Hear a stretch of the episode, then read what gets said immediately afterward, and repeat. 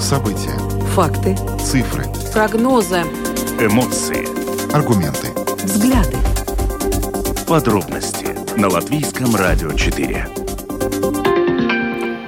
Здравствуйте, в эфире Латвийского радио 4, программа «Подробности», ее ведущий Роман Шмелев. И Юлиана Шкагала. 17 часов и 9 минут, и э, вначале проанонсируем темы, которые мы сегодня до 6 часов э, вечера будем обсуждать в эфире.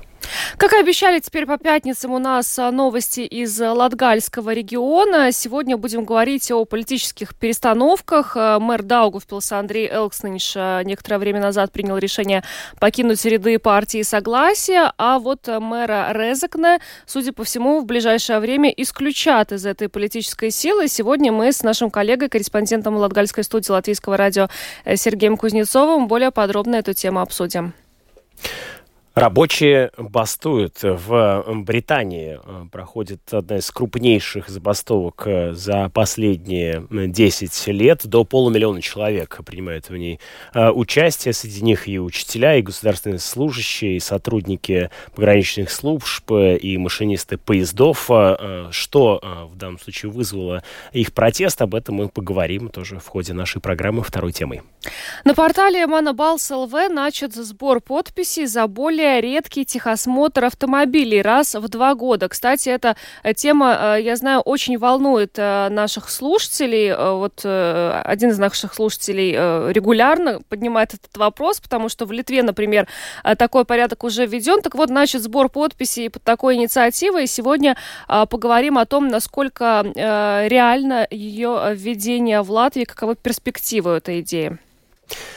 Завтра должен состояться э, пикет у Кабинета министров, э, который э, планируется, что соберет около 100 человек против строительства терминала сжиженного газа в Скулте.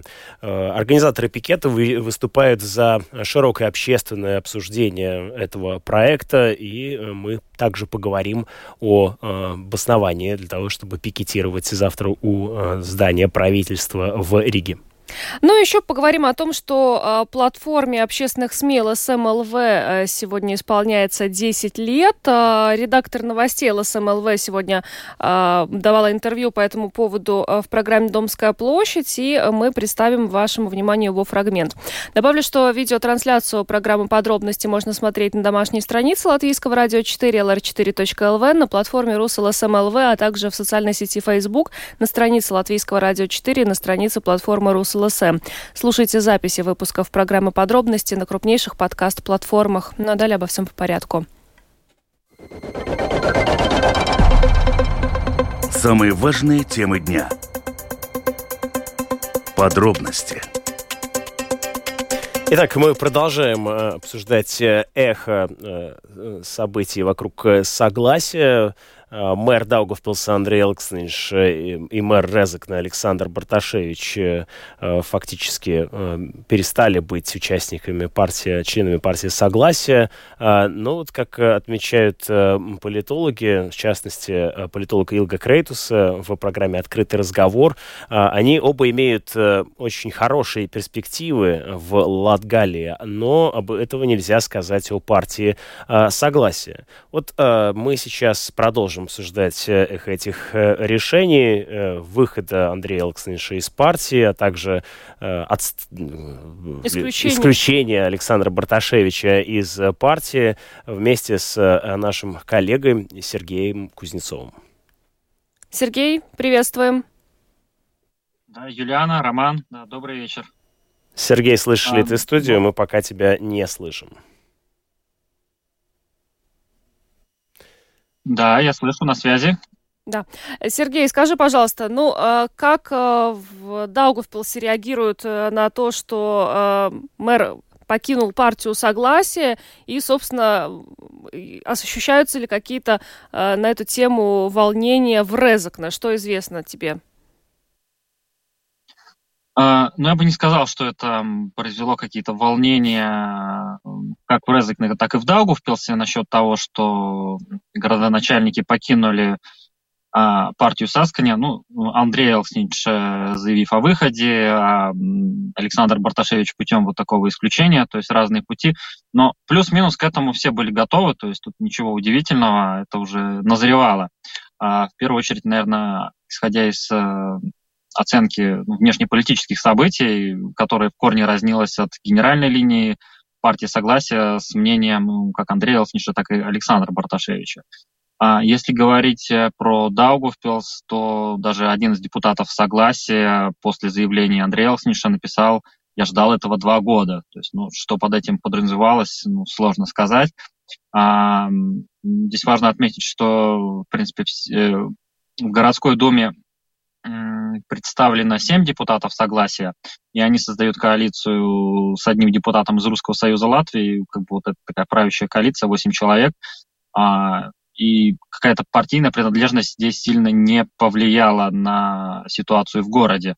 Э, я бы здесь даже добавил, что в отличие от парламентских выборов, э, на уровне муниципальных имеет значение ну, личность человека что люди в первую очередь э, голосуют за тех людей, которые они ну, более-менее лично знают или слышали что-то от своих знакомых. А, и поэтому здесь на первую очередь стоит, можно по-разному оценивать Андрея Алсниша, но он такой лидер харизматичный, запоминающийся, а, и ну, многие его поддерживают, поэтому уже неважно, там, а, в какой он будет партии, какого цвета и, и, и так далее. А, и поэтому для начала сейчас даже предлагаю, мы перед эфиром записали комментарий политолога Филиппа Раевского, а, где он дает оценку тому, а, ну, изменится ли политическое поле Латгалии после вот этой ситуации с согласием э, и с тем, что два крупнейших города в регионе ну, не будут представлены теперь этой политической силы по факту. Давайте послушаем, да. Влияние этого э, происшествия будет очень э, в прямой степени э, зависеть от того, какое будущее политическое выберут мэры этих городов, потому что если они будут создавать новую партию, которая будет каким-то образом идеологически, иде, идейно отображать то, что они говорят, так это может привести к э, созданию партии, которая будет, ну, такая раскольническая, откольническая, которая будет, можно говорить, сепаратистского толка, которая будет, ну, отдалять Латгалию от, от Латвии. Это один вариант. Другой вариант, они делают каждый свою городскую партию, но это будет тогда уже больше типичной партии, которые занимаются городскими вопросами, которые характерны и другим большим городам, как в Лепае, как в Венспилсе, как э, в Валмере. Это второй вариант, тогда это будет больше такая муниципального толка партия, которая будет заниматься вот э, локальными вопросами и не будет лезть в национальную политику. И третий вариант, они могут быть к какой-нибудь сил, которая уже сейчас есть, которая представлена в парламенте или которая имеет наработанный какой-то политический фундамент. Это, например, может быть и Русский Союз или стабилитаты партии, которые имеют ну, какую-то базу. Тут сценарии разные, но ну, это очень зависит, какие планы у самих господ мэров. Андрей Элкснич в своем заявлении также указал, что планирует создать новую политическую силу, и в его планах не ограничиваться только Даугавпилсом, а он также видит возможность создания большой общерегиональной политической силы, которая будет защищать интересы всех регионов. А насколько это реально создать такую политическую партию или какое-то объединение на уровне всей Латвии? Создавать такую партию реально, насколько она будет влиятельна на национальном уровне, я очень сомневаюсь, потому что, чтобы быть влиятельным на национальном уровне, ты должен точно перекрывать всю Латвию, но я думаю, что очень сложно будет найти э, поддержку, например, в Лепа или в Курзаме, ну, такой э, Долгопилской или Латгальской партии. Я думаю, что это будет, ну, такое очень сложное задание, но создать партию, которая представляет Латвию в каком-то объединении партийном и старается таким образом появиться на национальном уровне национальной политики, это очень возможно. Но там надо сразу искать партнеров и так далее. Андрей Осниш о своем уходе из э, партии Согласия объявил непосредственно перед самым Конгрессом, что многих э, очень удивило. Но, с одной стороны, все ожидали, что председатель городской думы Даугавпилса, вероятнее всего, будет исключен или покинет э, Согласие. А, но, тем не менее, все равно его заявление у многих вызвало действительно удивление что удивились из того, что он сам ушел, но самое главное, что не он сам ушел. Резонансность в том, что все депутаты Даугавпилской думы, которые избраны от согласия, все ушли. Я думаю, это и есть главное, что вызывает удивление резонанс. Если бы он один ушел, тогда это была бы совсем другая история, совсем по-другому была бы реакция. Филипп Раевский прокомментировал латвийскому радио 4 э, уход э, Элксниша и Барташевича из партии Согласия. Сергей Кузнецов, наш коллега из латгальской студии латвийского радио, э, с нами на прямой видеосвязи. Сергей, хотел бы э, тебе задать такой вопрос. Вот я полагаю, что э, Элксниш не вышел бы из партии неделю назад, и Барташевич не позволял бы себе такую резкую критику, если бы они оба не были уверены, что месседжи э, согласия больше не срабатывают в Латгалии. А мог бы ты описать э, в данном случае политический запрос э, в этом регионе? Еще прозвучала такая фраза у политолога Раевского. Э, эти оба политика своей политической деятельностью продолжат отдалять Латгалию от Латвии? Вот, э, условно говоря, а каков этот политический запрос в Латгалии на данный момент? А, ну, здесь, наверное, я бы так предположил, что оба политика, увидя результаты парламентских выборов, ну, тоже начали уже понимать и чувствовать, что ну, согласие не становится той, скажем так, политической опорой, на которой можно вот так стоять, как это было последние ну, 8-10 лет, э, и стабильно получать э, голоса и ну, проходить практически ну, на одном дыхании э, в городскую думу и потом ну, какую-никакую, но иметь поддержку через парла парламент. А, они понимают, что вот риторика, скажем так, вот этой генеральной линии ну, руководства согласия и отличается от того, что э, в первую, ну, что я имею в виду под риторикой согласия, в том плане, что они ну, четко обозначили позицию, здесь в первую очередь касается внешней политики, то есть агрессия России на Украину, э, развязывание войны, здесь согласие обозначило свою позицию. А Резекна и Даугавпилс, э, точнее руководство этих городов со своей стороны, они пытались эм, играть на вот этих триггерных точках э, ауди... ну, своей, скажем так, электоральной аудитории, которая не вполне с этим согласна. То есть здесь э, э, такие очень микшированные настроения вот из, из этой серии «Не все так однозначно», «Где вы были 8 лет», то есть вот эти все фразы, которые уже давно обросли э, такими мемами – а, они здесь все же, ну, я бы не сказал главенствуют, но присутствуют. И для, скажем так, вот этого, выражаясь политологическим языком электорального ядра, а, как Элснича, так и Барташевича, они для них важны. И, скорее всего, оба эти политика чувствуют, если они будут поддерживать именно генеральную линию партии, то они потеряют свою аудиторию а как-то что-то работать, менять, перерабатывать, доказывать, ну, это нам, намного сложнее. Вот это нам а, идти по таким путем, ну, полупопулистским, а оно намного проще и гарантирует какие-то голоса и, ну, и сохранение вот таких мест, позиций, которые они имеют в городе.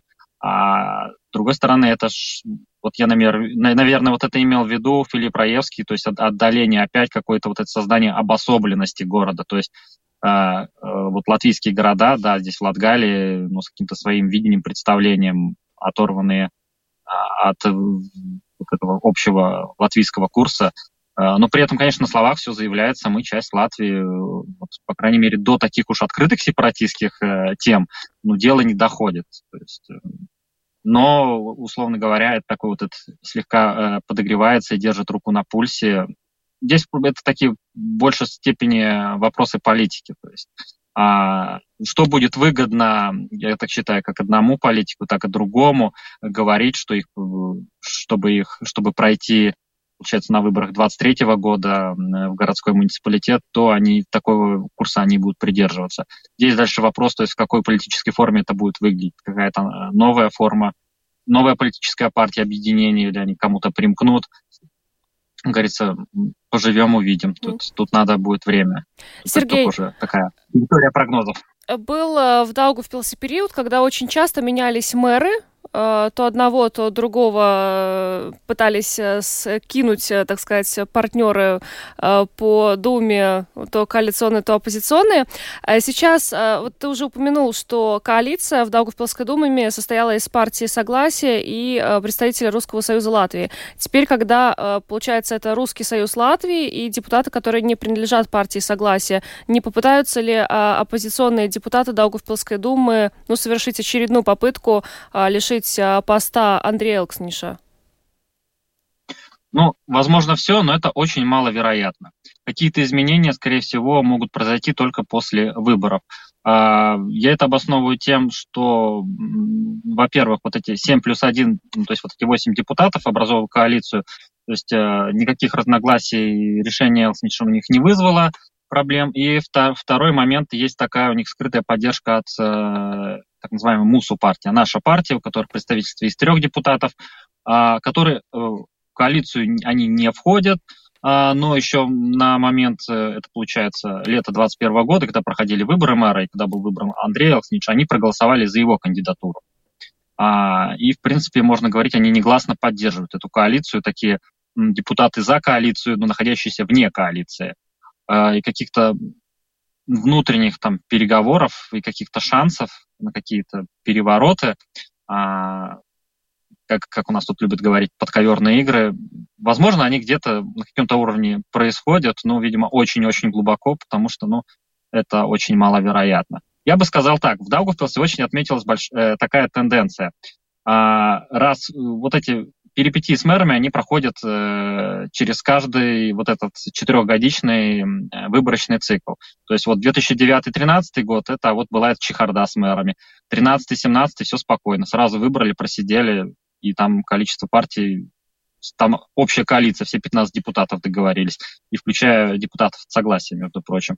А потом вот это, помним, э, вот этот э, период 17-21 тоже ну, оказался рекордным по количеству переизбрания мэра.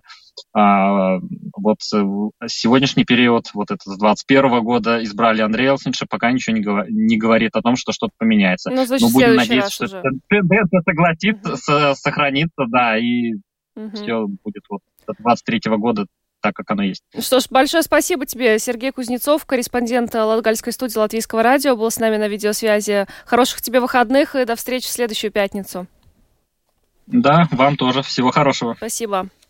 Мы переходим к другим э, темам. Э, э, до полумиллиона человек ожидается, что принимает участие в забастовке в поддержку повышения заработной платы в Британии. Бастуют и Э, работники э, транспортной системы, и поездов, и аэропортов, и государственные служащие, и учителя, и работники медицины.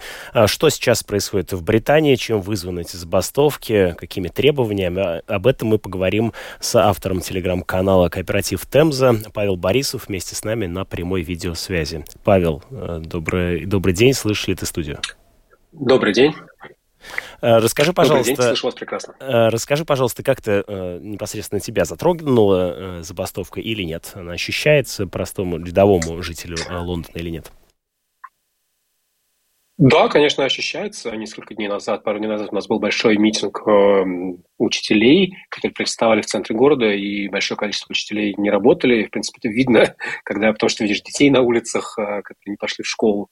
Это, конечно, ощущается, и это достаточно масштабные забастовки, которых я за, там, за не знаю, 5-6 лет жизни в Англии такого масштаба не припомню. Потому что, в принципе, забастовки – это довольно традиционная вещь для Великобритании. А, здесь э, рабочее движение как бы очень сильно, и это нормальная тема, особенно для метро. Метро постоянно бастует несколько раз в год. Это любой житель Лондона знает, что это надо просто учитывать. Ничего, ничего необычного. Но сейчас есть необычные факторы, потому что бастуют буквально все. А как так вышло, что одновременно э, сотрудники столь разных сфер э, потребовали повышения заработной платы? Почему это произошло одновременно? Ну, они требовали все долгое время и долгое время не договаривались. Просто правительство э, с некоторыми группами отдельными работников просто отказывается договариваться, например, с, с медсестрами, которым э, исторически не доплачивали, они довольно много потеряли, в деньгах э, за последние там, 13 лет, насколько я помню, за последние 13 лет, пока у власти находятся консерваторы, насколько я помню, в реальном исчислении зарплата медсестер сократилась процентов 15. Они просят просто хотя бы повысить им даже выше инфляции, э, для того, чтобы нагнать вот этот вот, эм, вот этот вот недостаток, вот это вот сокращение, которое они получили. Э, и просто сам, ну, главная причина это то, что э, идет большая инфляция, и все, любой, любой человек хочет сейчас повышения зарплаты, потому что он видит, как это происходит у него на, на кошельке. Продукты дорожают, транспорт, проезд дорожает, дороже, вы это тоже, думаю, замечаете. У нас не так радикально, как в Латвии, но тоже заметны цены на газ. А, и цены на, не знаю, всем повышают арендную плату, и любой человек приходит к своему работодателю и говорит, хочу больше денег. То же самое происходит, профсоюзы приходят к крупным работодателям, говорят, давайте что-то решать.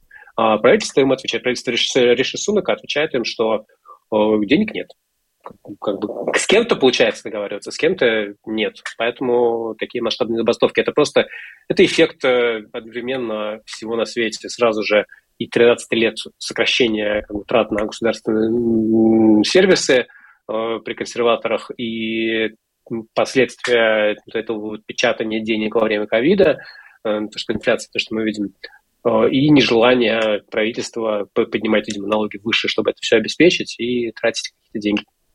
Правительство идет на уступки или готово э, уступать э, забастовщикам?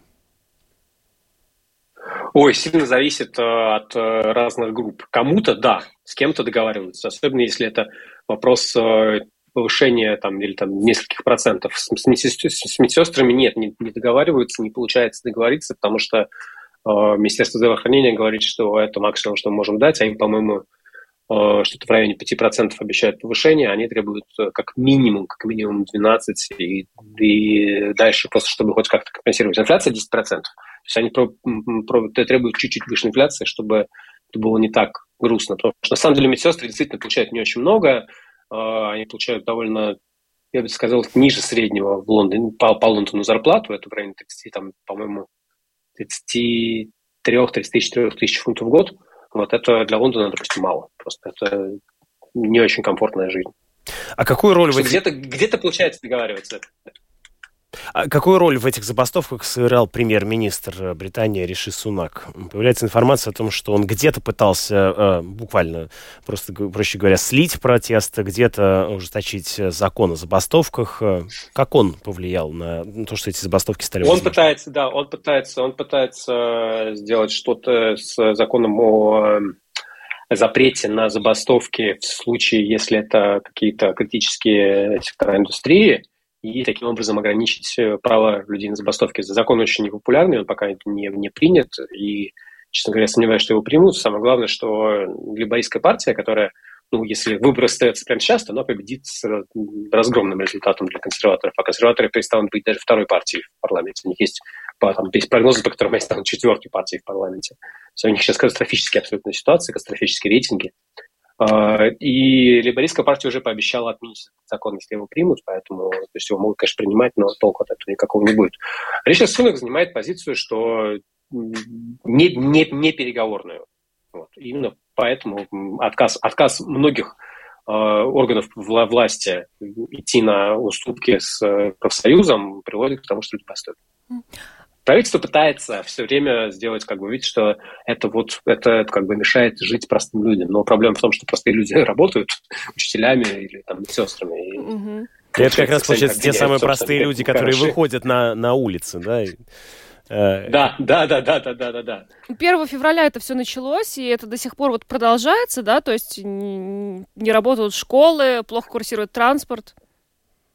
Ну, нет, не, не такая проблема с транспортом. А, в принципе, особых проблем нет даже, я бы сказал, совсем. Вот у нас 1 э, февраля я ездил по всему городу, ничего, ничего такого особенно серьезного не было. Автобусы ходили, а, поезда ходили. Но местами где-то что-то отменялось. Это, это не воспринимается как вот прям как масштабная забастовка, когда все просто остановилось. Нет, это, нет такого ощущения и нет такого эффекта. Но сколько она может просто, продолжиться? Не знаю, до бесконечности. Есть планы до апреля, насколько я понимаю. Ну. И началось все не в феврале, началось все в прошлом году. Вот. И, шло достаточно активно. Просто февраль получился из-за наложения нескольких там типов забастовок самым массовым, плюс бастуют учителя. А это всегда проблема для родителей, потому что ну, детей нужно куда-то девать. Это всегда очень заметно. И, естественно, транспортные забастовки. Но транспортные забастовки, действительно, это очень, это очень обычная вещь для Англии. И это происходит каждый год несколько раз, и это не воспринимается как что-то экстренное. Ну, вот любопытно, да, где-то мы слышали, да, про то, что ваши протесты мешают простым людям добираться на дачу, а, поэтому проводите их где-то в других местах, а лучше вообще помолчите. Именно так. Спасибо большое. Вместе Именно с нами так. на прямой видеосвязи из Лондона был Павел Борисов, автор телеграм-канала «Кооператив Темза». Мы говорили о, о забастовках, которые сейчас э, проходят в Британии. Бастуют представители очень разных профессий, и учителя, и работники транспорта, и госслужбы служащие, в общем, много кто, и пожарные, ну, то есть, в общем, во всех сферах э, э, есть бастующие. Ну, не только во, в Великобритании, еще да, и во Франции есть забастовки. Во Франции. Там, правда, другая проблема. Там э, президент Эммануэль Макрон э, предложил повысить пенсионный возраст еще на два года с 62 до 64 лет. Это тоже вызвало протесты, и там тоже бастуют, и поезда не ходят, и школы не работают. В общем, похожая ситуация на британскую. Да, э, ну, вот такой вот есть опыт э, Наши пикеты во Франции и Британии. Не, нельзя даже сравнивать с тем, что происходит. Ну вот э, скоро мы тоже поговорим, э, ну уже не об забастовке, скорее о пикете, э, в, э, который пройдет завтра против э, строительства СПГ терминалов Скулта, но это чуть позже. Да, пока поговорим о техосмотре. Это, кстати, одна из любимых тем э, наших слушателей, потому что у нас есть слушатели, которые регулярно э, просят сделать как в Литве, то есть техосмотр раз в два года. И как раз э, под этой инициативы на Маннабалс ЛВ сейчас начали собирать подписи. Ну, вот в качестве представителя инициативы указан Андрис Витулс. Он напомнил, что э, латвийское общество уже несколько раз выражало желание снизить административную нагрузку на автовладельцев. И в последний раз вопрос рассматривался в 2016 году, после того, как Э, тоже была подобная инициатива. Ну, тогда в качестве аргументов против упоминались э, неудовлетворительное состояние дорог и отлаженный механизм сбора налогов на эксплуатацию транспортных средств и штрафов за административные нарушения. А по его мнению, э, по мнению автора инициативы, теперь обе упомянутые проблемы в значительной степени утратили свою актуальность. Так ли это? Будем сейчас говорить. С нами на связи директор школы безопасной езды Янис Ванкс. Добрый вечер, Янис. Добрый вечер. На ваш взгляд, состояние латвийских дорог и э, возраст, э, средний возраст латвийского автопарка позволил бы нам э, сделать техосмотр раз в два года? Вы знаете, тут, наверное, на эту ситуацию надо посмотреть немножко с другой точки зрения. Во-первых, надо поделить наших автоводителей на две части, наверное. Первые – это те, которые разбираются в технике и понимают, как автомобиль работает, и могут понять, если что-то не так с автомобилем. Но есть такие автоводители, у которых просто нет технических знаний, э, и они просто, ну, как бы в этом не разбираются. И очень часто бывает, что просто э, люди второй категории, да, только которые не разбираются в технике, э, ну, наверное, узнают что-то не так с их автомобилем только при техническом техосмотре, да. И тогда как бы устраняют эти неполадки. Так что Э, я бы сказал так, что эм, до четырех э, лет автомобилю я бы, наверное, согласился, что там можно делать этот период э, в два, раз в два года, скажем так. Да? Но если автомобиль уже постарше, все-таки, чтобы избежать ситуации, когда вот люди, которые не разбираются в технике, не едут, ну, скажем так, опасными автомобилями, и, и, зная и наши условия, по, по которым мы, мы едем на автомобилях, я бы, наверное, все-таки не согласился. То есть ввести дифференцированную систему э, прохождения техосмотра. Э, если автомобиль э, старше 4 лет, тогда каждый год, если младше, то раз в два года, так? А, ну, как бы примерно так. Но это, ну, кажется, плюс-минус логично, да. Потому что, ну, до, до 4 лет, опять же, тут надо смотреть, конечно, пробег автомобиля, да. Есть люди, которые там едут пару тысяч километров, а есть, которые там уже по 50 и 60 тысяч в год могут э, э, проехать, да, так что, ну, там опять надо смотреть, там уже специалистов, которые этим э, занимаются, надо уже, ну, выбирать, да, можно ли это дозволить или нет, но, в принципе, до 4 лет ну, как бы кажется, что можно было бы вот этот периодичность раз в два года, а потом, если автомобиль уже постарше, просто надо понимать, что не наши дороги, не наши погодные условия все-таки, ну, не очень хорошо они влияют на автомобили. Угу. А как вам кажется, почему в Литве тогда смогли ввести вот эту систему раз в два года техосмотр? Ну, мне трудно сказать, вы понимаете, ну, как бы моя повседневная работа тоже, не, ну, не заниматься техническими, ну, как бы, вещами с автомобилями, да, но, ну, наверное, ну, трудно сказать, если честно, потому что когда-то мы тоже считали, что в Литве дороги лучше и так далее, хотя сейчас как бы так и не кажется, если mm-hmm. честно. А, ну, ну, может быть, надо посмотреть, как у них статистика, да, то есть, опять же, это, это хороший пример, всегда брать какие-то хорошие вещи из других стран, да, хорошие примеры, учиться с хороших примеров.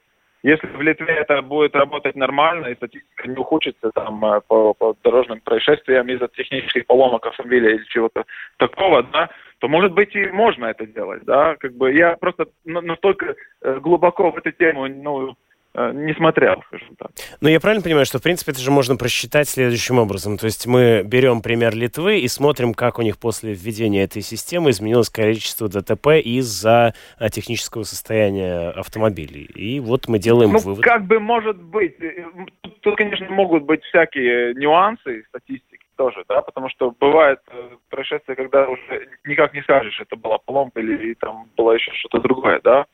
Но если можно такую статистику э, ну, выбрать, да, то, то, может быть, это может помочь как бы и нам разобраться, как, как, как лучший вариант как бы был, да. Мне, как автоводитель, который, скажем так, э, все время ухаживает за своим автомобилем, я бы, вот честно, э, от себя я бы сказал, мне бы было бы очень удобно, если только раз в два года, потому что я знаю, что я свою технику держу в хорошем состоянии, я за ней ухаживаю, и как бы я уверен, что мой автомобиль соответствует всем техническим э, правилам, скажем так, да. Но не все ухаживают. В том-то и дело. Потому я и говорю, что, ну, как бы, есть люди, и это не только, э, это не только потому, что не хотят. Просто люди не разбираются в технике, это нормально. Не всем это интересно или не всем это, ну, как бы, существенно, да.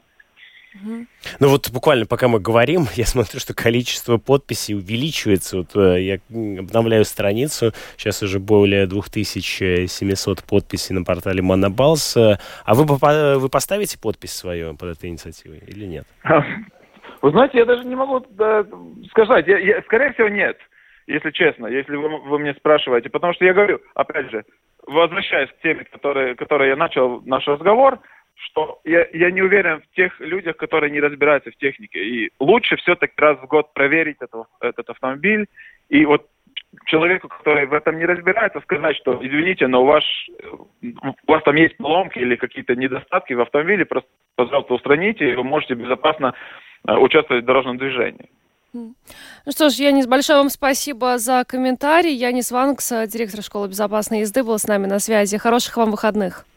Спасибо вам тоже. Спасибо. Ну, я вот обновляю, видимо, наши слушатели э, заходят туда, не знаю, но... Ну, потому что э, наши слушатели очень любят этот вот вопрос. К- каждую секунду увеличивается, примерно, шаг на 3-4 подписи. Ну, значит, соберут, наверное. Я что думаю, что, судя по так, и так, такому, э, да, э, такой динамике, соберут довольно быстро. Ну что ж, двигаемся дальше. Поговорим о пикете, который завтра пройдет возле здания Кабинета министров против строительства. Да, пикет этот э, будет посвящен э, строительству э, терминала сжиженного газа в э, Скулте э, по э, заявленной э, в Рижскую думу э, бумаге, документам, там должно быть около сотни э, человек, э, которые э, выступят за то, чтобы было, э, по их мнению, э, открытое обсуждение экономической обоснованности терминала э, СПГ в Скулте. С нами на связи сейчас председатель общества Заля Абриви Янис Бризга. Добрый вечер. Добрый вечер. А что, по мнению э, негосударственных организаций, которые завтра собираются провести протест у здания Кабмина, не так с этим терминалом, будущим терминалом? Ну, да. Э, во-первых, Латвия взяла обязанности до 2050 года отказаться от э, энергоресурсов, это тоже газ, и нефть, нефтепродукты, да. И мы думаем, что стро строить какую-то инфраструктуру, которая э, помогает использовать такие ресурсы, да, ну, без, ну, как не эм, nav atbalstāma. Не, можем, не стоит поддержки, да? Да, да, не стоит поддержки ни общества, ни из ну, государства, да. Это первое. Второе, то, что этот проект очень э, непрозрачен, да, непонятно, э, и мы не можем э, узнать э, ну, информацию, на какой э, правительство решило э, э, отбалстить этот проект. Поддержать проект. Поддержать этот проект, да. Ну, хорошо, а если говорить о вопросе энергетической независимости, то вот этот проект э, подается как один из э, способов достижения упомянутой ценности. Как вы видите решение этого вопроса? Ну, эта проблема была очень актуальна, например, год назад, да, а, но сейчас мы видим, что те э, терминалы, которые уже есть в Литве, в Польше, в Эстонии, которые строятся, да, новые, э, они могут э, регионально решить э, ну, вопросы э, э, доставки да, э, газа для, для региона. Если мы смотрим в будущем, да, тогда мы думаем, что больше надо вкладывать энергоэффективность. Да. Мы видим, что в этом году уже, в прошлом году использование газа э, уменьшилось на 30%, но и это тенденция не только прошлого года, мы уже в течение 10 лет видим, как э, использование газа уменьшается все время, да, потому что мы больше и больше используем возобновляемые энергоресурсы, тоже древесину, да, но и сейчас очень много, в прошлом году очень много проектов было а, силтум сукню, я не знаю, как это по-русски называется. Тепловые где... насосы. Тепловые насосы, да, для, где электричество используется для, для отопления, да. И мы идем, а, ну, в последние пару лет, да, очень активно на, на а, ну, как бы использование возобновляемых энергоресурсов и энергоэффективность. Я думаю, что это самое главное. Хорошо, вы, вы ответили вот на этот вопрос, но еще э, один э, пункт, который вы указали, это непрозрачность этого проекта. Что вы имеете в виду?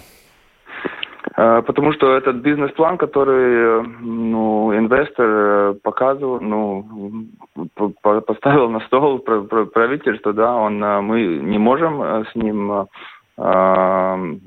ознакомиться? Посмотреть, ознакомиться, да. И э, инвесторы спрашивают, чтобы э, этот проект э, был э, отбалстить, э, поддержан. поддержан, да, что они э, спрашивают гарантии, что государство будет этот терминал использовать, да, что будет закупать э, и, ну, газ из этого терминала, да, и непонятно, почему такие гарантии мы должны э, дать, да. Уточните, а где они содержатся, вот эти гарантии? Э, это, ну, то, что просит э, инвесторы, да, чтобы были гарантии, что а, государство закупает из этого, из этого терминала э, газ. Mm. Мы говорили на эту тему как-то э, с э, представителями этого проекта. Они говорили, что таких гарантий ну, будто бы нет. Поэтому Но еще я рано уточняю. Да, что вы, они так и сказали, что да. По- пока нету, да, пока нету, потому что потому и есть этот пикет, чтобы такие гарантии государство не давало. Угу. А вы с кем-то из правительства говорили вот о том, что вы хотели бы ознакомиться с этим документом, э, чтобы этот, эта процедура была более прозрачной, ну вот по, по вашему мнению? Да, да, у нас была встреча с, с министром на этой неделе, и он обещал, что э, процесс э, принятия решения будет более прозрачный, что мы э, будем, ну, вообще общество будет э, возможность, да, узнать больше деталей насчет этого проекта. Ну, если можно, то еще раз, да, давайте по пунктам, чтобы обобщить вот э, э ваши претензии, то есть узнать, что общество должно, по-вашему, э, помимо того, что вот прозрачность как бы подразумевает, что в принципе мы должны э, быть осведомлены о том, что там происходит. Но вот если так кратко и тезисно по пунктам, то что общество должно знать об этом проекте, по вашему мнению? Э, что какая, какой бизнес-план, если он э, рентабельный, этот бизнес-план, или, э, или он, ну, как бы, э, простроен да, на идею, что мы будем закупать э, за любую цену этот, э, этот газ из этого проекта. Тут тоже вопрос э, насчет э, влияния на окружающую среду. Да, этот проект должен проходить процесс э, ну, vidi novērtējums. Да, чтобы... Оценивание влияния на окружающую среду, да. Да, и это тоже должно происходить э, ну, э, в тран таком транспарентном процессе, да, чтобы каждый мог бы узнать и понять, какая будет влияние на окружающую среду этого проекта. Угу. Около ста человек планируется, да, что примут участие в завтрашнем пикете у здания Кабинета министров? Да, я надеюсь, э, вы все э, можете проходить. Ну что ж, спасибо вам большое. Янис Бризга, председатель общества Золя Абривии, был с нами на связи. Хороших вам выходных. Да, спасибо. Все завтра на пикет. Спасибо. Э, и напомним, да, э, общество выступает в данном случае э, за то, чтобы этот проект был прозрачен, и вот как мы слышали, чтобы была проговорена его рентабельность, чтобы было проговорено, что мы как общество, как государство не будем у него в плену каких-то гарантий заложниками этого процесса. Ну и, соответственно, также должен быть оценен, оценено влияние на окружающую среду этого проекта. Ну что ж, а, идем дальше. Платформе общественных СМИ ЛСМЛВ сегодня исполняется 10 лет, э, юбилей. А, напомним, что на этой платформе собираются материалы, которые выходят и на латвийском радио, и на латвийском телевидении. И вот наша программа транслируется... Прямо сейчас, поэтому мы передаем привет э, нашим э, зрителям, которые прямо сейчас нас смотрят на платформе РусЛСМЛВ. Там можно наблюдать многие эфиры латвийского радио 4, также наших э, коллег коллег э, с латвийского телевидения. Ну и э, да, поздравляем прежде всего, конечно, наших э, коллег с портала LSM.LV с десятилетним юбилеем. Ну а сегодня э, гостем программы «Домская площадь» как раз у Романа стала редактор новостей ЛСМЛВ Александра Фахритинова. Рассказала и о том, собственно, как сейчас живет, развивается платформа и какие планы на будущее. Наша главная миссия – это, конечно, новости, социально-экономические, политические, но также это и новостная повестка культуры, спорта, но и не только новостная повестка, а аналитика, э, интервью и э, разного другого содержания э, насчет природы, спорта, дети, родители. Это очень важно, что РУС ЛСМ появился буквально пару месяцев после латвийской версии, и потом еще через чуть больше, чем год появился на английском языке, и в 2017 году мы сделали платформу для детей, э, место, где, где и детям э, найти э, содержание для себя. А расскажите, пожалуйста, подробнее о, о детской части ЛСМ. В детской части ЛСМ это такое место, где родители могут смело заходить и привести своих детей. Они знают, что отсюда там будет содержание, которое соответствует возрасту маленьких детей. Там возможность рисовать, разукрашивать, учиться буквы, цифры, слова, а, смотреть э, мультфильмы, которые соответствуют возрасту детей. Ну и быть уверенными, что они там в безопасности. Наверное, Истоба ЛСМЛВ идет речь. Я вижу, как, как здорово сделано. Э, действительно, э, представляет собой как такая виртуальная детская комната, которая состоит из различных интерактивных игр, которые, ну, с одной стороны, и развивают, и здесь есть аудиоинформация, и видео видеоинформация. И э, да, можно и э, раскрашивать, и учиться, и вот учиться считать, э, в частности, и деньги, что тоже может быть очень полезно. А, ну, вернемся к основной деятельности портала LSM и РусЛСМ ЛВ. Расскажите, можете ли вы описать аудиторию, как она росла эти годы, за эти 10 лет, какова она сейчас, насколько, откровенно говоря, выдерживает ЛСМ конкуренцию с своими конкурентами? И есть ли вообще конкуренты у ЛСМ на данный момент? Ну, в, в плане э, содержания мы у нас, когда мы образовались тогда, э, у нас было много содержания, потому что за нами стоит э, радио и телевидение, но аудитория мы начали абсолютно с нуля. Нам пришлось, э, э, ну, как бы входить в доверие, доказывать э, своей работой аудитории, что, что это стоит нас читать, смотреть, слушать.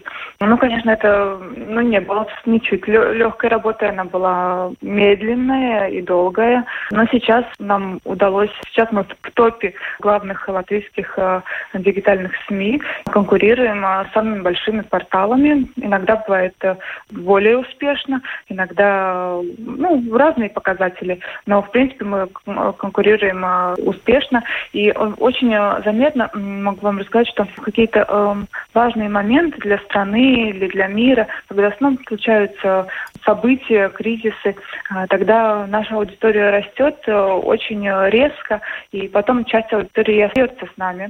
И это как такими ступеньками. И вырос. И мы это связываем с тем, что общественные СМИ все-таки своей репутацией и э, доверием э, в эти кризисные моменты очень важны для людей. Ну вот про аудиторию вы ответили, а про сам по себе канал и команду расскажите, пожалуйста, как она выросла, как она менялась за эти 10 лет? Ну, команда у нас до сих пор, я бы сказала, не такая большая. У нас э, начали мы совсем с пяти человек, сейчас мы человек 20, ну, плюс-минус еще техническая часть дополнительно. Так что команда мы вполне не, не такая большая для той, той информации, объема информации, с которым мы ежедневно работаем. Он и правда огромный. А какие планы по развитию? Можете ли вы ими поделиться? Надо сказать, что сейчас э, важно эту команду стабилизировать для того, чтобы суметь эти функции все удержать и развивать, э, но еще немножко ее укрепить и сделать чуть-чуть побольше, чтобы мы ну, так стабильно могли бы работать и впредь. Редактор новостей ЛСМЛВ Александра Фахрединова рассказала о платформе, о планах на будущее. А, еще раз с юбилеем коллег. А мы на этом программу подробности завершаем. С вами были Роман Шмелев и Юлиана Шкагала. Звукооператор Том Шупейко, видеооператор а, Даниэль Йофа. Хороших выходных. Всем до понедельника. Счастливо.